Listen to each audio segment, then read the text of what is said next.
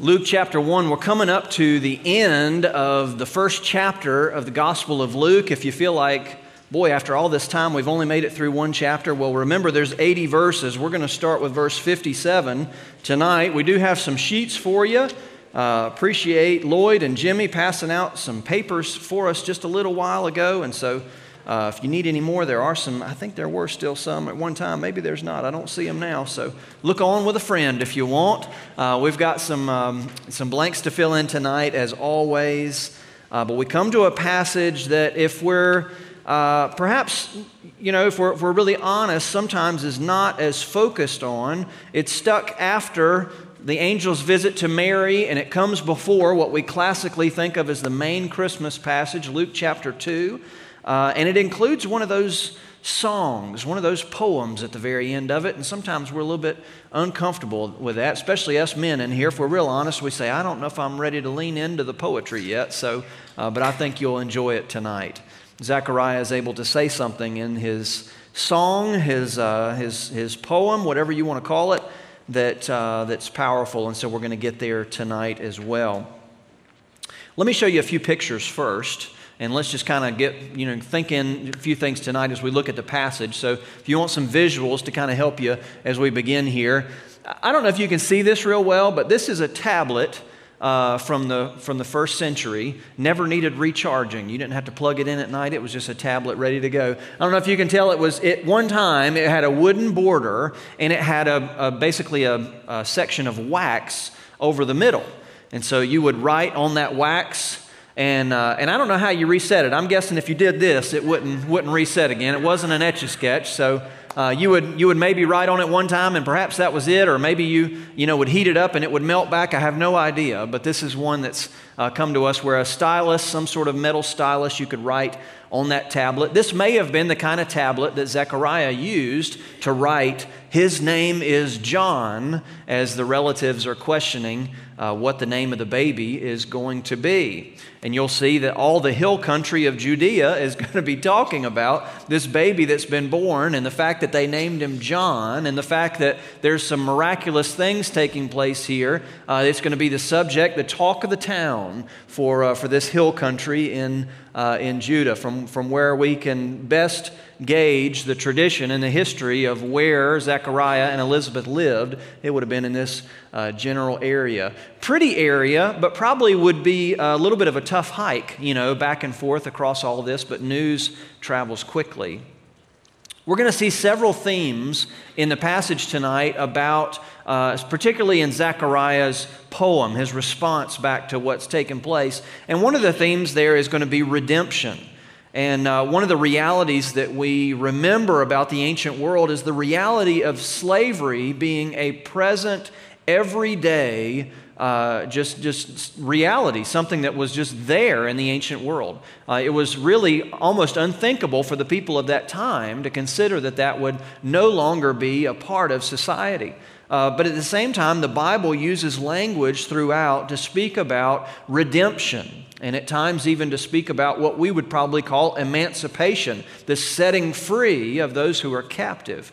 Jesus, when he begins his earthly ministry, you might remember a few weeks back, he stands up and as he reads from Isaiah, that's one of the things he says I've come to declare freedom for the captives.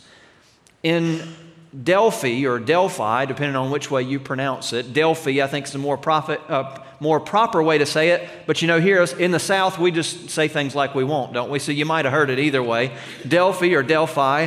This is a, um, a wall that is located in, in that area. Delphi, you might remember Paul having uh, an interaction with a lady who had a, uh, a, an evil spirit, and she was around probably in the temple of the, the oracle of Delphi.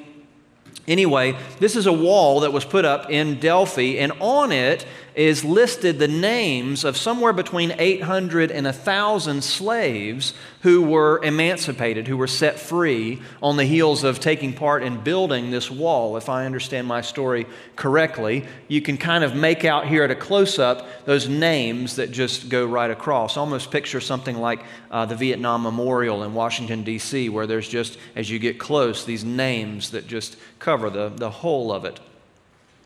Other things that are pieces of archaeology through the years uh, you have got some language from Zechariah in, the, in, the, in his response, his poem, for lack of a better term, tonight. And as he gives that, he speaks about freedom from enemies and those who hate us, is the words that he uses. And you can see as you look backward in archaeology some of the things that people in that day would have been dealing with. This is uh, a relief uh, sculpture of um, the Assyrians coming and, and attacking uh, Judea. And so there would have been places, uh, both the northern kingdom of, of, Israel, where there was more impact, and even to some extent uh, in the south. There's historical records that might have lined different buildings and otherwise about uh, the conquering of other peoples, and the Hebrew peoples were no different than that. As well as that, this is a model uh, showing the, uh, the siege of Jerusalem that several times, in, in some sense, the Romans had conquered Jerusalem, that they had taken it over in sort of a uh, conquering that allowed them to still have much of their uh, religion and much of their society. In 70 AD, they would then destroy Jerusalem essentially completely, and Israel did not recover from that until 1948. And so you've got uh, this, this incredible impact of foreign powers uh, in, in the days just after the defeat of Jerusalem. This is an arch that you can still go see in Rome today, the Arch of Titus, uh, that I believe was built somewhere around 90 AD by the emperor then to honor uh, the emperor that had come before who had destroyed Jerusalem. Can you tell what these Roman soldiers are carrying as they're going away in the spoils of victory? You might see a menorah. You might see the table of the way bread. Uh, you've got uh, the silver trumpets that are being taken out of the temple. And so, a way that the, the, uh, the, the, the, the, centuries would show uh, the conquering, the, um, the, uh, the defeat of the people. Uh, the showbread, did I say way bread? I'm not sure that's correct. y'all forgive me, either one. But you've got the, the items there of, the, of the temple that are being carried out by the conqueror. So then you come to the promises that are to come. This is from the scroll of Isaiah, from the Dead Sea Scrolls, um, that was from even before the time where Jesus came uh, to the earth. You've got a, a, verse that, in essence, will be fulfilled and referenced tonight Isaiah 40. If you were to read the Hebrew, which I cannot uh, do very well here, the voice of one that crieth, Prepare ye in the wilderness the way of Jehovah, make level in the desert a highway for our God, that this scripture will be fulfilled in the person of John the Baptist. You've got here Isaiah 9 2. The people that walked in darkness have seen a great light. They that dwelt in the land of the shadow of death, upon them hath the light shined. Zechariah will reference the need for the light of God and that that light is coming through the salvation from the line of David that will come. Now, neither Zechariah nor Elizabeth were in the line of David, and so Zechariah is speaking at that point not even about John the Baptist, his son, but about Jesus. And then Isaiah 60, uh, verses 1 and 2 Arise, shine, for thy light is come, and the glory of Jehovah is risen upon thee. For behold, darkness shall cover the earth, and gross darkness the peoples, but Jehovah will arise upon thee, and his glory shall be seen upon thee. You've got all these ancient words, ever true, which are coming true uh, in the birth of not only John the Baptist, uh, but in Jesus. And then you've got this nice aside afterwards at the end of the passage that John the Baptist uh, went out into the wilderness pretty young, probably at a young age. Some of y'all got kids and grandkids that they're outdoor kids. Uh, they're, you know, they're already ready. I've talked to a few kids since I've been here who, you know, I'm 42. I still haven't killed a deer with anything but my car. And, uh, and, and, some of them, some of them have already, you know, they've, they've already got some good experience in all that realm. And so John was one of those who was in the wilderness at a young age. Now, I don't know where you are okay with your kids playing, but uh, that's quite a landscape. At a young age, John was, uh, was out getting used to the wilderness, the wilderness of, of Judea, which seems like no, uh, no small place. But for a man and a woman who had waited so long, uh, God answers their prayers, and the theme of mercy is wrapped throughout this passage tonight. So, why don't we say a word of prayer and we'll begin reading our passage this evening? Father, thank you so much that we have never once had to walk alone when we've known Jesus Christ. And so, Lord, I just ask tonight that you'd speak through your word, that you would enlighten our hearts, our ears, our eyes, and our hands uh, for uh, the ability to do your will and the ability to know your tender mercy, as the passage says tonight. Thank you, Lord. We look to you in Jesus' name. Amen. All right, got a few things on the sheet, and for time's sake, I'm going to try to walk down these fairly, you know, with a concern on time because I know we've got several items tonight uh, to walk through, and so I uh, want to be able to do that. Let's go ahead and give you number one right off the bat. One of the major words to come up in this passage is mercy. One of the major words to come up in this passage is mercy. Let's begin with verse 57. Now the time came for Elizabeth to give birth, and she bore a son. And her neighbors and relatives heard that the Lord had shown great mercy to her, and they rejoiced with her. And on the eighth day they came to circumcise the child, and they would have called him Zechariah after his father, but his mother said, No, he shall be called John. And they said to her, None of your relatives is called by this name. And they made signs to his father, inquiring what he wanted him to be called. And he asked for a writing tablet and wrote, His name is John. And they all wondered. And immediately his mouth was opened and his tongue loosed, and he spoke, blessing God. And fear came on all their neighbors, and all these things were talked about through all the hill country of Judea. And all who heard them laid them up in their hearts, saying, What then will this child be? For the hand of the Lord was with him. One of the major words to come up in this passage is mercy. We'll see this again and again. Now, just to deal with a few things right off the bat, which are somewhat interesting, if you lift your eyes to verse 56, it says that Mary remained with her about three months and returned to her home. now, scholars are a little split on this. Um, just because Luke says that Mary returned home in verse 56 doesn't necessarily mean that she returned home before the birth of Elizabeth or excuse me, the birth of John through Elizabeth. Now, you might imagine if you were nice enough to let somebody stay with you for three months and they said, Oh, you're about to have that baby? I got somewhere to be. I'm going home. Uh, you might not feel as good about that. Perhaps Mary went home before John was born, but I tend to think it's more likely that Mary remained through John's birth and then uh, right around that time when everything was getting settled, uh, she went back home. Either way, the, the Bible doesn't specifically say, but we're reminded that the Bible's not always written strictly chronologically, uh, but sometimes weaves in and out just a bit. And so, Mary, uh, if you're losing any respect for Mary going home early, don't tonight. You don't have a clear way, clear reason to do that. But the time came for Elizabeth to give birth, and she bore a son.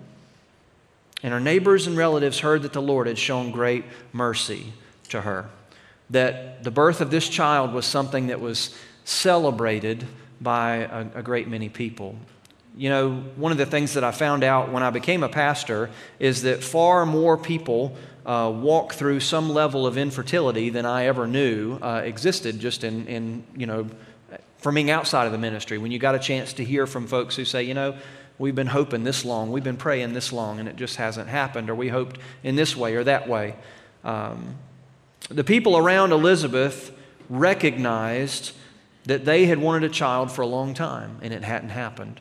And there were probably times that they misspoke. And there were probably times that early in Elizabeth and uh, Zechariah's marriage, people kept coming up to them saying, Now, when y'all gonna have kids? It's time. You know, I think it'd be nice if the little pitter patter of feet was running around, you know, y'all's house. And, you know, sometimes, even though people are well meaning, that can be something really hard when folks are walking through things that people might not know with, with hoping and praying for that, but it just not coming as fast as they would like. But the entire community recognized God's mercy was at hand in the birth of this child. The Lord had shown great mercy to her, and they rejoiced with her. I, I, know I've said several times before, you know what rejoicing is, right? It's joy out loud. They had a celebration with Elizabeth and with Zechariah uh, to be able to celebrate the baby uh, that had come. And, and I love this. On the eighth day, they came to circumcise the child, and at that point, the child had no name. Now, this happens several times in the Bible, so much so that we, we believe now that it may have been a very common practice for a child not to receive a name uh, until the eighth day. Uh, and so imagine what that'd be like for those first eight days. You, there was an old Jimmy Stewart movie that I love called Shenandoah. I don't know if any of y'all have ever seen that. But uh, early on in the movie Shenandoah, Jimmy Stewart gives this monologue, and my bad Jimmy Stewart impersonation, it was something like this. Uh, we had um, Sarah, Joseph, Harley, Buford, and then she had the boy. And when Martha had the boy, she went home to be with the Lord. This child that had a name, but throughout the movie they just called him the boy. And so maybe for John's first eight days, he was just simply the boy. Bring me the boy. You know, we got to change the boy. We've got to feed the boy. And on the eighth day, they brought this child to be named. And what everybody else didn't realize was this child already had a name. Before Elizabeth, before Zechariah, had thought of what they thought their name would, the name would be, this child was already named by the Lord. The second thing that I've got here for you tonight, and Zechariah and Elizabeth realized that God named their child, and it wasn't up to them. That God had named their child, and it wasn't up to them. Verse 60 His mother answered to the people uh, you know, they're saying, imagine having people around and say, well, you can't name your child this. Some of y'all might have had parents or in laws that told you that, basically, but it's not a normal thing for people to say, well, you can't name your kid this. You don't. And they said, no. He shall be called John, is what his mother says. We're, we are going to call him, he will be called, or he shall be called John. And so they have this, you know, well, what, what in the world is this? And then I love this in verse 62. And they made signs to his father, inquiring what he wanted him to be called. Now, from the words that are used and every indication that we have, Zechariah wasn't deaf, he was mute. Some of y'all are, are getting enough age on you that your adult kids start to talk about you when you're in the room. Y- y'all had that yet? You know? It's just like you're not even there, right? You know, they just discuss you right in front. And so you, you can, if you've ever been somewhere and somebody perhaps doesn't have English as the first language, and when you said whatever you said the first time, you don't know what to do and they didn't understand you, so what do you do? You say the same thing louder, because if you can say it louder, that means people will understand it now, right? And so imagine Zechariah perfectly able to hear from everything that we can tell when people start going up and they're, they're making signs, you know, just to try, just tell me, I can hear you, you know. So Zechariah gets a writing tablet and he writes down, his name is John. Different verb tense than his wife had used. Not only is John's name going to be John, it already is John. Zechariah realizes from the point that the angel told him his name, from the point God revealed that, that was the child's name. And if other people want to call him by a different name, if somehow they would want to call him by a different name, it wasn't up to them. Now, I don't know about you, but there's a, a lot of hope in that for me as a parent, for you as a grandparent. That God's signature is on our families in ways that other people can't mess with and control. And a lot of you in here are praying big prayers for people in your family right now. And there's needs and there's tough things and there's ways that people need to, to get right or, or otherwise. But what a blessing to know that nobody can unstamp the handprint, the fingerprint, the signature of God in our lives and the lives of those that we love. Zechariah and Elizabeth knew that God had named their child and it wasn't up to them, and so they said he'll be called John. John comes out of the, uh, the name uh, Yohanan, which is a name that's used in the Old Testament. You'll see it several times. Uh, I believe it means Yahweh is gracious, if I'm remembering correctly.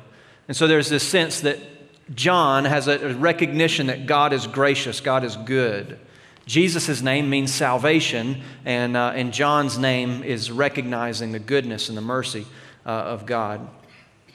And so, uh, and so when, when Zechariah writes this out, all of a sudden, he's immediately able to speak. Now, sometimes the biblical immediately is not the same as our microwave generation immediately, but in some sense, right away or very soon after, his mouth was opened and his tongue loosed, and he spoke, blessing God. Imagine being somewhere where someone had been unable to speak for weeks, and they immediately come back to an ability to speak, and they become an immediate songwriter, and they begin to say what Zechariah says in this later passage. He just goes right into a soliloquy. My grandfather, who went, to be with the home, uh, went home to be with the Lord back in May, um, had gone through a period where he had, had some bleeds on the brain and, and at times just couldn't even make out a word. And how slow of a process that was for him to get back to where he could even say small words. So imagine for these folks in this area, for Zechariah, just like a light switch to just come back and they recognize, oh, okay, this is the Lord. It's not a medical issue, this is something God's doing. Verse 65 And fear came on all their neighbors, and all these things were talked about through all the hill country of Judea. Verse 66 And all who heard them laid them up in their hearts. You'll see Mary treasuring up things in her heart in chapter 2. Luke's going to keep driving home that point. What does it mean to treasure things up in our hearts? What an interesting phrase, to, to have laid them up in their hearts. You know, one of the things that um, medical science has discovered now is that our memory is tied very specifically to our emotions. Did you know that? And so, ladies, the reason your husband doesn't remember anything is not because he's incapable, it's just because as men, quite frankly, most of the time, we just don't care. we, just, we just don't remember as well because sometimes we just don't have the same level of emotional investment as that. My wife's not in here tonight, so I can say that.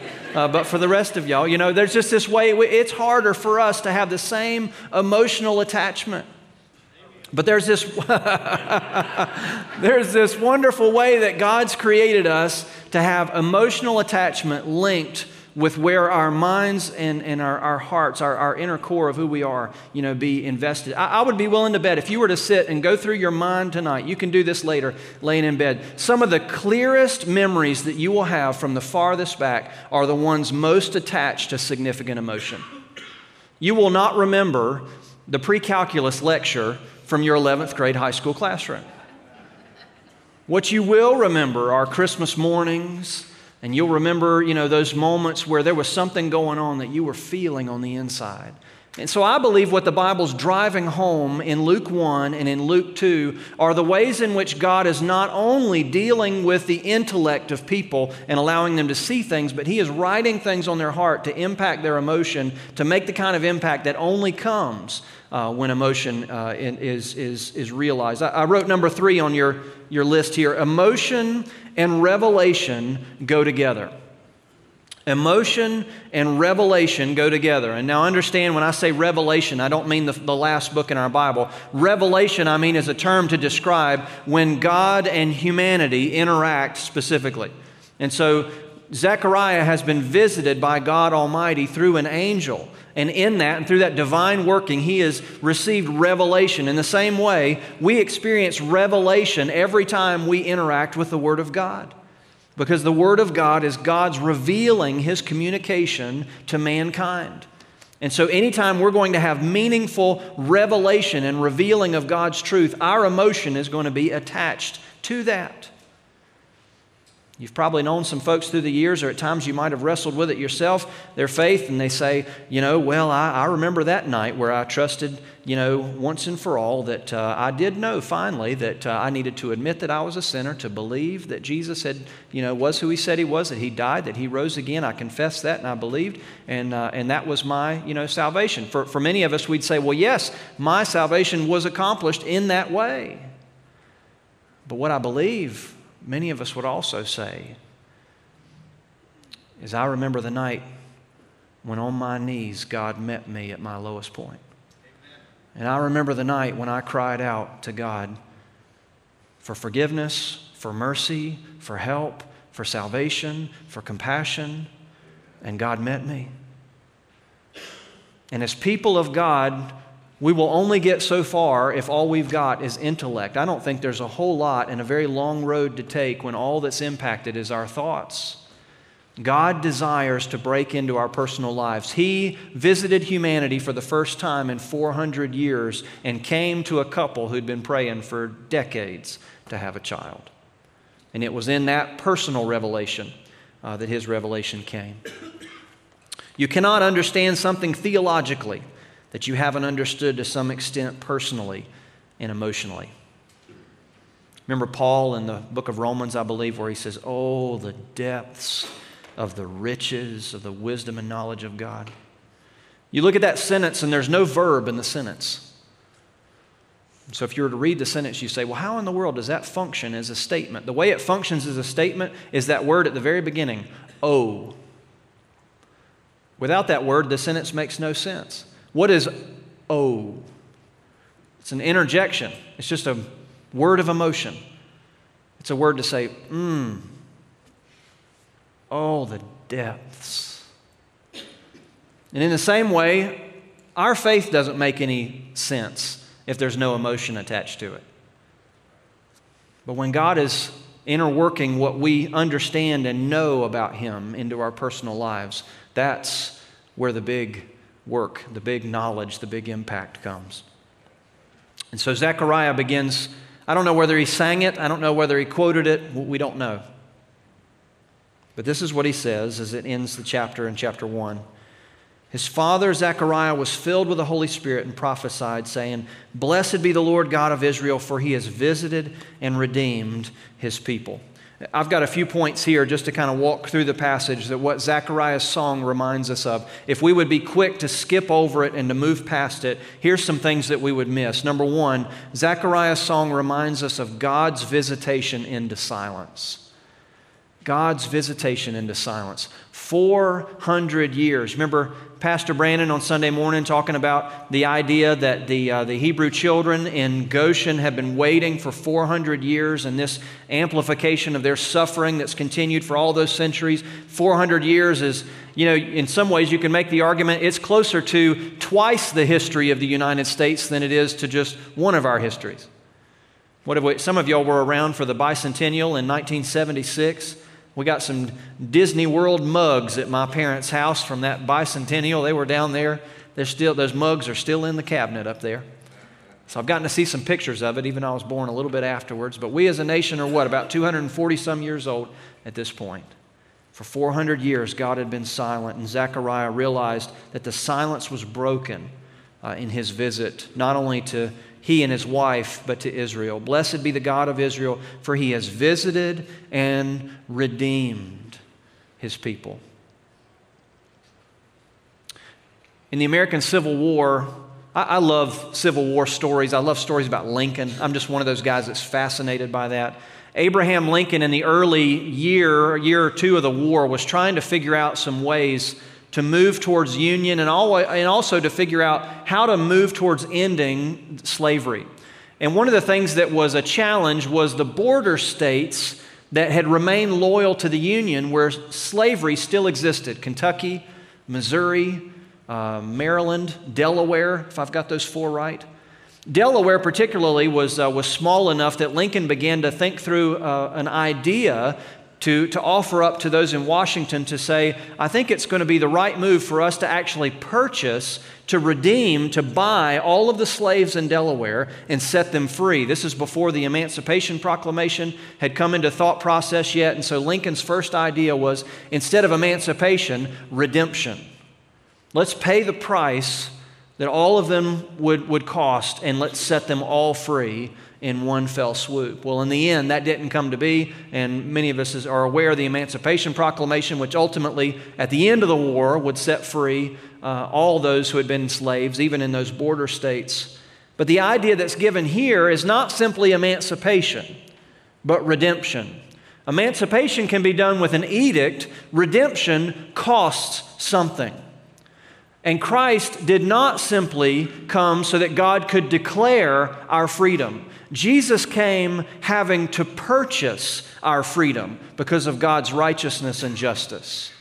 And it was in that redemption, that purchasing, that God not only by an edict would say, well, everybody who wants to be, everybody who will trust will be free. No, He came in, in, through Christ to say, your cost is this, and I'm still willing to pay it, even if it means the cross, for my one and only Son. And so Zechariah, not knowing the cross and not knowing everything, speaking through the Holy Spirit, even says this great truth that the beginning of not only visitation but redemption was being seen in God's breaking of the silence. Number three, or letter C there, Zechariah's song reminds us of Mary's child, Jesus, literally salvation. Verse 69 God's raised up a horn of salvation for us in the house of his servant David.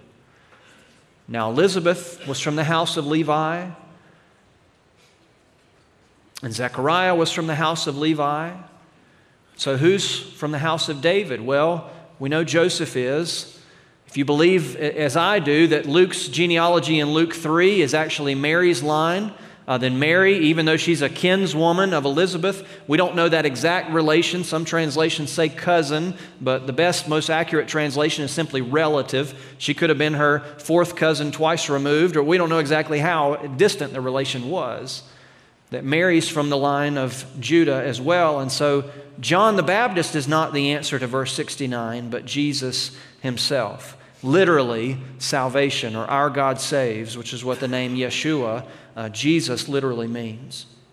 Number four, Zechariah's song reminds us of God's rescue of us from enemies and those who hate us. Verse 71 that we should be saved from our enemies and from the, from the hand of all who hate us. We are growing in a world that is more or less contentious. More, right? Any of you think back to how everybody got along 20, 30 years ago, seemingly what it seemed like, perhaps, to what it's like now? Political climate, social climate, economic climate, whatever you want to do, you name it, and it's, it's things continue to become more and more contentious in time. What a wonderful promise that Zechariah speaks that Christ came to save us from our enemies and from the hand of all who hate us. And the one who hates us, who more than any other creature, any other created being in existence, and he is the one in whom all the other hatred that we deal with flows from, Satan himself, is the one who Jesus has destroyed in the cross and will one day destroy completely.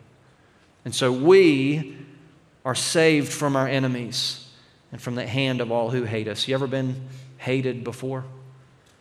You ever dealt with a tough situation, tough relationship? You, you, deal with things that are hard. Christ has come to be in the midst of that. In verse 72, to show the mercy promised to our fathers. There's that mercy again. Letter E Zechariah's song reminds us of God's tender promise mercy. Look down at verse 78 because of the tender mercy of our God. Now, I won't sing like Elvis again. I did that a few weeks ago.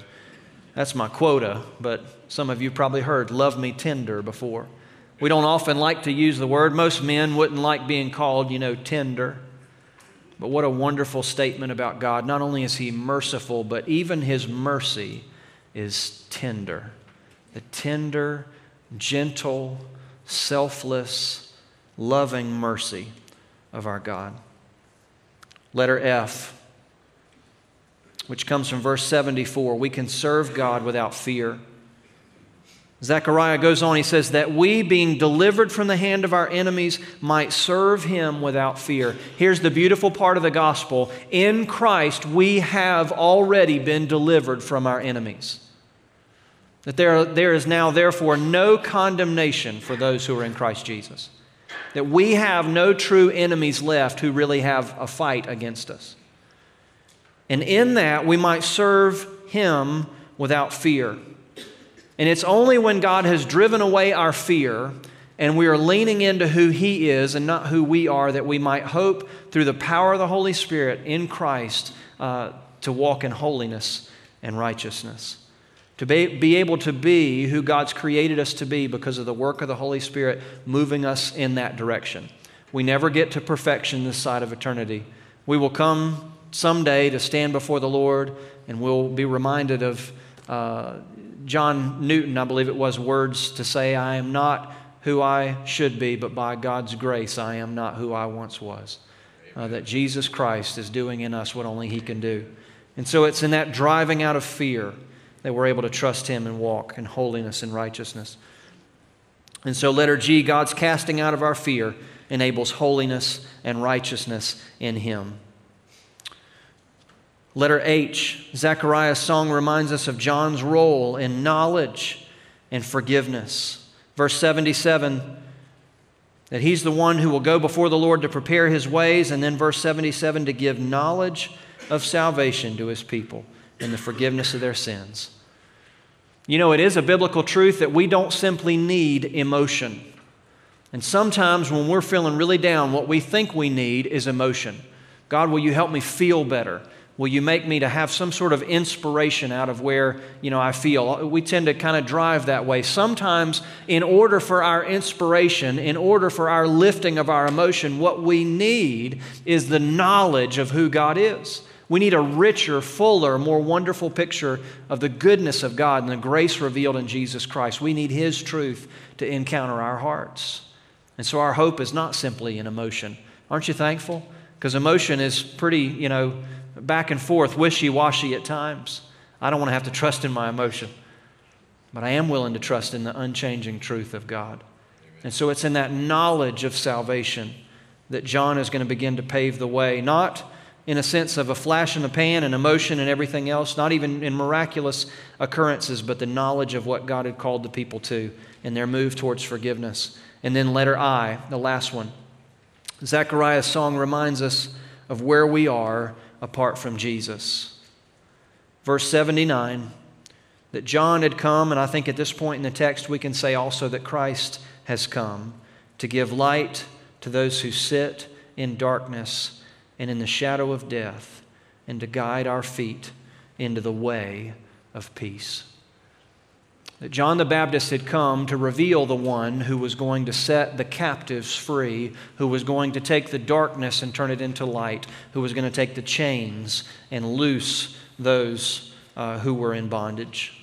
The Apostle Paul, who had been persecuting the church, thinking he was on God's errand, as he reveals later on in the book of Acts, as he's telling his story again of his encounter on the Damascus Road. Do you remember? He reveals then one of the questions that Jesus asks him, you know, from heaven, and he says, Paul, why do you kick against the goads?